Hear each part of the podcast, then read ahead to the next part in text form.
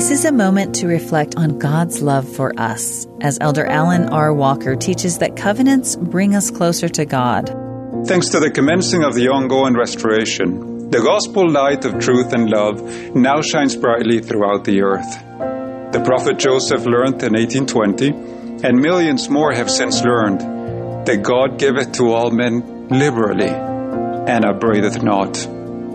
In addressing the gathering of Israel in the last days, the Lord Jehovah said, I will put my law in their inward parts, and write it in their hearts, and will be their God, and they shall be my people.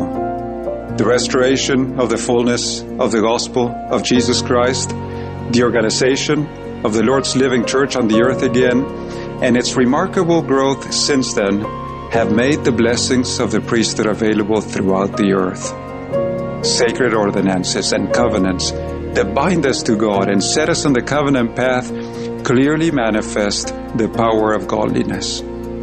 How fundamental it is to know that He is our God, that we are His people, and that whatever circumstances surround us, if we are faithful and obey the covenants we've entered into, we can be encircled about eternally in the arms of His love.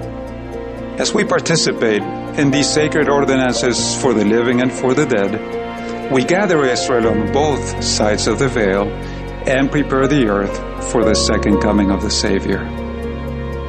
As we gather on both sides of the veil, the Lord is truly building us. He is building His covenant people. I testify that the gospel light of truth and love shines brightly throughout the earth today the marvelous work and a wonder foretold by the prophet Isaiah and seen by Nephi has taken place at a hastened pace, even in these challenging times. Brothers and sisters, may we be willing and decide today to engage ourselves and our families in hearing heaven's voice, even the voice of our Savior. May we make and keep covenants with God which will secure us firmly in the path that leads back to His presence. And may we rejoice in the blessings of the glorious light and truth of His gospel. That was an excerpt from Elder Alan R. Walker's talk, The Gospel Light of Truth and Love. This is a moment to reflect.